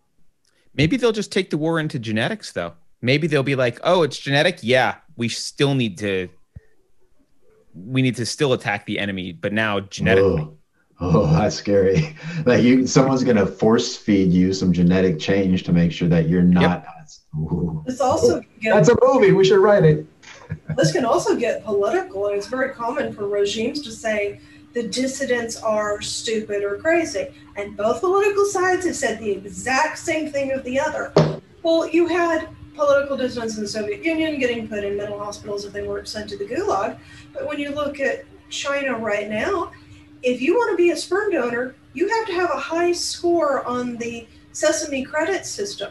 You don't just have to have the high genetics you have to have on their social equivalent of the FICO system, but it's also tracking your behavior and your social media behavior and what the local political officer reports in terms of your loyalty. So it's not just you're disease free, intelligent, and healthy. You also have to be a good loyalist. So if we start going, the dissidents are bad, the dissidents are inferior, well, they've got bad personality traits. We need to correct yes. them genetically or sterilize them or not let them have kids. So instead of the stuff of, well, let's redistribute all the children, uh, there's some social justice where you're saying, well, we ought to just randomly assign children and that way people aren't invested in their own kids, they're just invested in children. Uh, or let's put all the kids in common centers so that they can all get raised. Now it's, you know, let's just you know, play the eugenics game and you're sterilizing dissidents. But if you convert and become a whatever the party in power is, yay, you're allowed kids. So that politicization of eugenics has already happened historically and could easily happen again. But now you could have them say, well, dissidence is socially divisive. They're crazy. They're stupid. Let's eradicate the personality traits that don't fit our ideal mold. Yeah, and we would be naive to think that China wouldn't isn't already thinking along those lines. And, and I'm being... suddenly worried that 23andMe has my genetic code. Right. yes, mine. I'm also yeah. Yeah. I, shocking, shocking to shocking to me. Just like everybody else, I was half black. I, I was, I, I spit into a cup, and I was thinking, "Oh, I'm gonna have something real cool in there." I was like, "No, you're just half black." Oh, okay, whatever. I never looked again. Uh, I had a my my only interesting thing was that I I think I mentioned this with Dr. Mark, but I had a higher than a slightly higher than average amount of Neanderthal. Yeah, me too. Okay. I think that's the understanding there. um, I don't well, think cool. you have to. I don't think you have to worry, Thomas, because pretty soon they're going to get in charge and they're going to make DNA tests illegal, except for the government, just like IQ tests. Mm. Oh, maybe, mm. maybe. I I will say something about what, what you're saying about imagining the dystopian future where maybe they move into genetics and I think given the opportunity, there are many people in this cult of woke who absolutely would go there. We've already seen that this ideology, if you get deep into it, it can it can change people where it, people I've seen parents who are definitely putting the belief system above the welfare of their kids. And we see that not only with the kind of parents we've talked about who um, are giddy and there was one example we gave with a woman who who was giddy and and posting about her two year old who had just come out as trans. And it was and and in, in her post she was ignoring all of these signs from the child that the, the child didn't actually want to change her hair color her haircut or her name or wear boys clothes but the mom was kind of pushing her to do all of those things. And people will sacrifice some people will sacrifice their children at the altar of religion or sure. at the altar of a belief system and um, we've seen it with the parents who were sharing the new york times article about how during the, this pandemic how white parents should not be sending their kids to these homeschooling pods like keith is doing that they should not be letting their kid and, and it's like really but your kids learning i would think would be at the top of your priority list, not what people in your woke cult think about you. And but no, there were there are people who will pull their kids out of school and will do other things to virtue signal. So I, I definitely think if it moves to a place where they're using genetics, there will be parents who are like, you know, it's not fair that some kids are smarter than others. I'm gonna t- I'm gonna select for my child to be of less than average intelligence. You know, like. Yep. Yeah. They may even like I don't know. I could see them outlawing natural. I mean, not to get like science science fiction dystopia, but like I could see them outlawing natural birth and being like, no, it has to be it has to be a test tube baby that has the genetic traits that you know are okay and like you know we we want oh we want more of this population and less of that population so you can have a baby but we've got to use sperm and egg from these other populations because uh your genetics are overrepresented. like I, I could totally see them playing all those games. I cannot remember the name of the book, Carter, and I'm going to make it a priority to find it now. But because I've mentioned this before on the show, but there was a book I read over 20 years ago in college in my women's studies courses, and it was a, a book. It was a fiction novel. I can't remember who wrote it, but it was a, basically a feminist fiction utopia.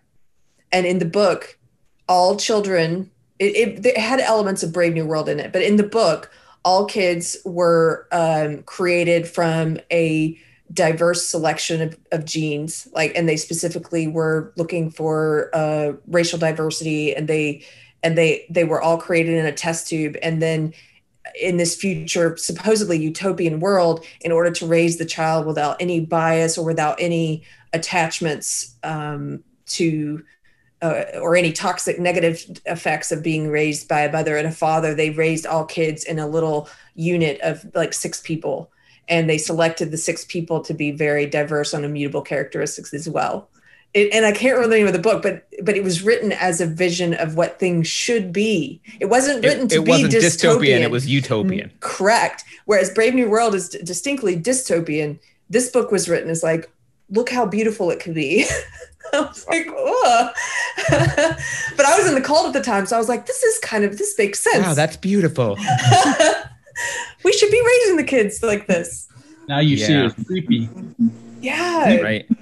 No mother yeah. or father. This is why I think just intuitively, this is why the right reacts to things like it takes a village.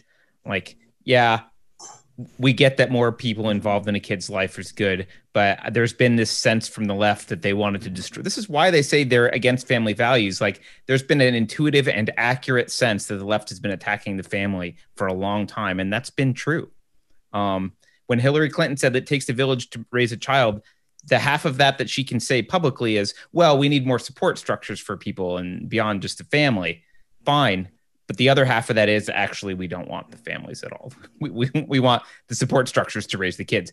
That's the, I mean, that's what, and that's what the communist nations did. And it's all because of the tabula rasa starting point. Mm-hmm. It's all, well, we want the the proletariat needs to be engineered appropriately and we can engineer them that way and maybe as soon as they realize that genetics are necessary they'll quit being deniers of genetic science and just embrace it and start using it once it's in their That's faith scary. they have to believe it i mean this book it, it brings it out you asked the question about you know was it a downer or depressing like to me it wasn't it was just provides irrefutable evidence like if somebody says to me now gender is a social construct I, I would say well, how come a neurologist can examine an MRI of a human brain and tell with a 90% accuracy if it's male or female? Like, yeah, in Dr. Like Debra Soh's book, she went through that. And I think there is one um, study that was done in Nature where somebody said you can't really do it. And she goes into the technical reasons why they said they couldn't. And that was so popular. It was shared so many times. It was in referenced in so many magazines and articles and on tv and in the media but they don't say that there were four studies after that that said uh, no she this person did it wrong and this is why they did it wrong. And we can actually predict it anywhere between 60 and 90 percent depending on the study that we've looked at and we're getting better and better. Um, so yeah, over and over and over again, I keep finding all this scientific evidence by actual scientists, not you know, whoever else, prose prose artists that are saying, no, we know, we're going to keep moving. Here it is, and I felt the same way like Keith did, where it's one more book that I've been able to read and look at some of the science and feel more confident in what I understand and um, see in the world. So if and when I have to come face to face with it, I can calmly and gently dissect it. Yep.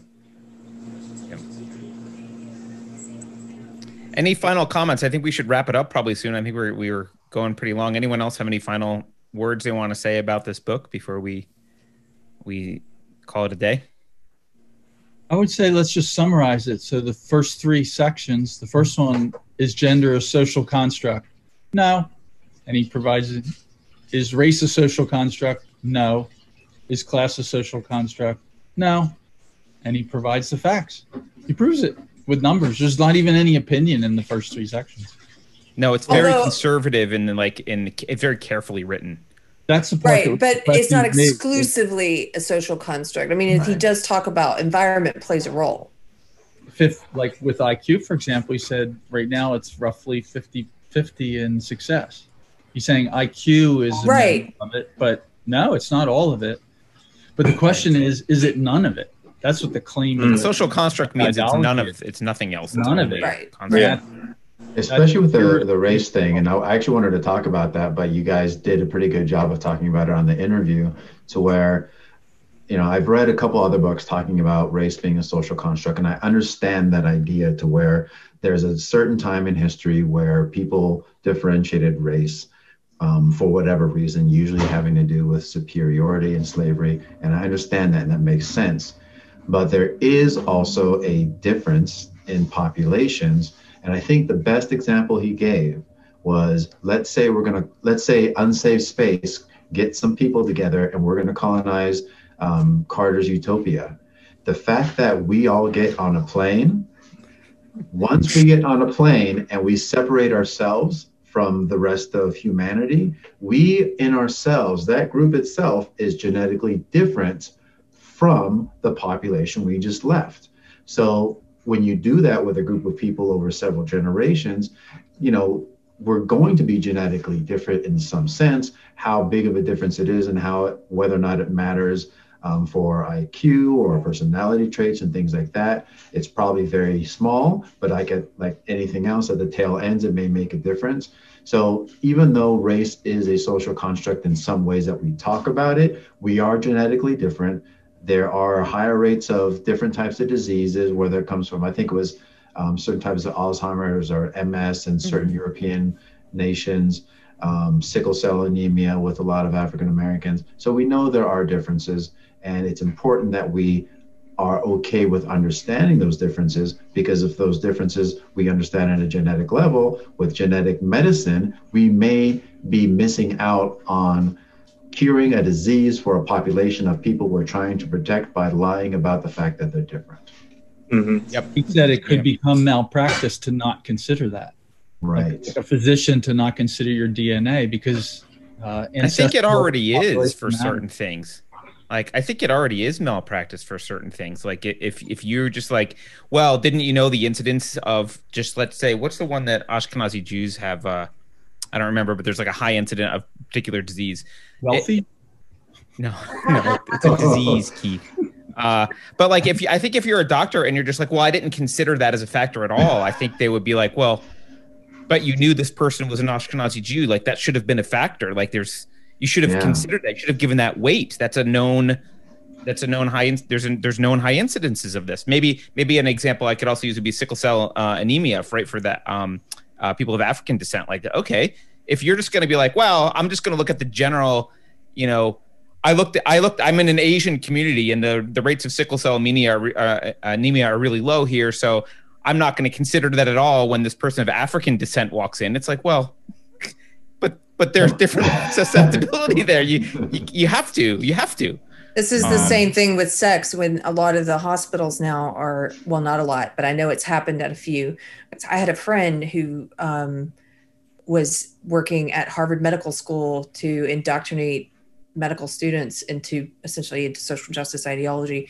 And one of the things she was cel- a, a, something an accomplishment she was celebrating online was a hospital that had decided it was no longer going to put the sex on your medical bracelet male or female. They weren't going to include it. And it's like well you kind of need to know that for some things. Like for example the trans man who biological woman who showed up at the hospital and was pregnant and they they didn't diagnose her him you know whatever they didn't diagnose sure. uh, her because she didn't tell them she was a biological woman mm. or he, he didn't tell him he was that he was a biological woman so it's those things are and her baby uh, died yes right and her baby right. died i didn't I'd never heard about that that's horrible mm. went yeah. to the hospital for stomach pains yeah right. and they tried they were trying i'm a man i've got stomach pains so they didn't look for a pregnancy because yeah and the baby died mm-hmm. So, um, well, to end now, it on that note, on a downer, yeah, thanks for that. and the baby died. Keri, save us, save us, Keri. Keri. No, I just I was going to say one thing I liked about this book is because you were asking oh, if it, le- it, leaves you depressed or not. It doesn't leave me depressed at all. I, I think one of the things he said about it in interviews is that he hopes that we will be able to get to a place where we look at we're, we're able to look at facts and statistics and studies again and say, oh, that's interesting.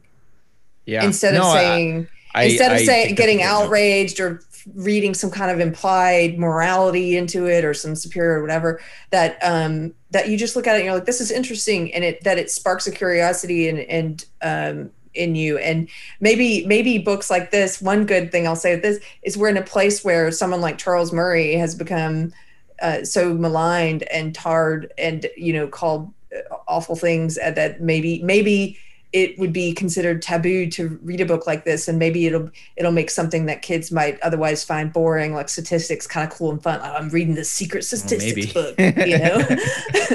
Yeah that's see? I did I, I will admit i offered a false dichotomy. I said does it make you depressed or encouraged mm. or whatever I said. But uh, I I had the same experience. I was like, oh, this is super interesting, and I generally get encouraged by super interesting. So I'm kind of like, oh, this is good. Like we're learning a lot. That's that's great. So I'm not I'm not at all depressed by the book. I just uh, yeah. I'm depressed at the I'm I'm frustrated that they're ignoring it. Uh, and to me, that's such a telling thing. It's like, oh, they they have so no arguments against it that they literally need to pretend it doesn't exist. It doesn't exist. like, yeah, that's that's that's uh that's scary. But um, there are people who will be depressed by this when they find out because they don't want to believe this is true. Right. But right. I'm never depressed by the truth. Usually, sometimes I take a little while to get over it, but yeah, I was gonna say I, I wish I could say I was never depressed by the truth, but I am sometimes. the truth. I'll well, admit. Long long term, I get over it. That's what I meant. Yeah, fair enough. I might be depressed at first. Yeah. All right. Well, um, I think we should probably wrap it up on that note. Thank you, everyone, for joining. Uh, really appreciate the uh, the conversation. Um, and uh, yeah, what's the next book? Book is uh, Screwtape Le- Letters by uh, C.S. Lewis, and I, that's in about a month. Let me see if I even have it on my calendar. I think I do. It's on the 18th. It's a short book, so it's on the 18th of October, so slightly less than a month. Uh, we'll be doing a book club for uh, Screwtape Letters, so if you want to join that, you can. And um, thank you all, as usual, uh, for joining, and um, we will see you. I don't know. See you next time. See you next time. Thanks, guys. Thanks, everyone. Thanks.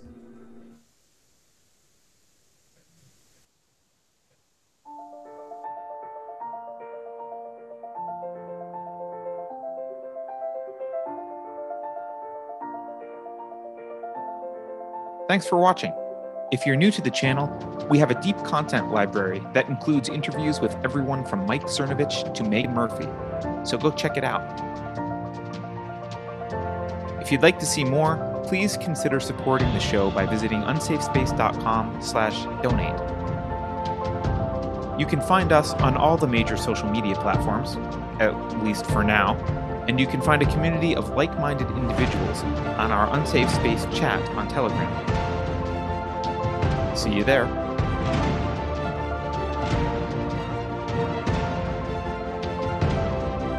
Warning. This is an unsafe space. Dangerous ideas have been detected. The content of this production has not been authorized by the Cathedral. Pay no attention to it. For your protection, the following co-conspirators have been unpersoned and marked for cancellation. Please avoid any contact with these individuals. I have calculated a 96.9% chance that their ideas violate YouTube's hate speech policy. If you think about it, no one should be allowed to express opinions. But don't. Think about it, I mean. That's not your job. Thinking has been scientifically proven to be less efficient than compliance.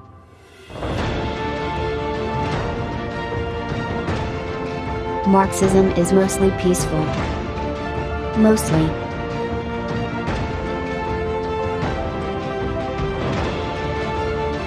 Computer voice Curtis, never mind, that last line is fake news. Please disregard it and return to your safe space immediately. There will be cake.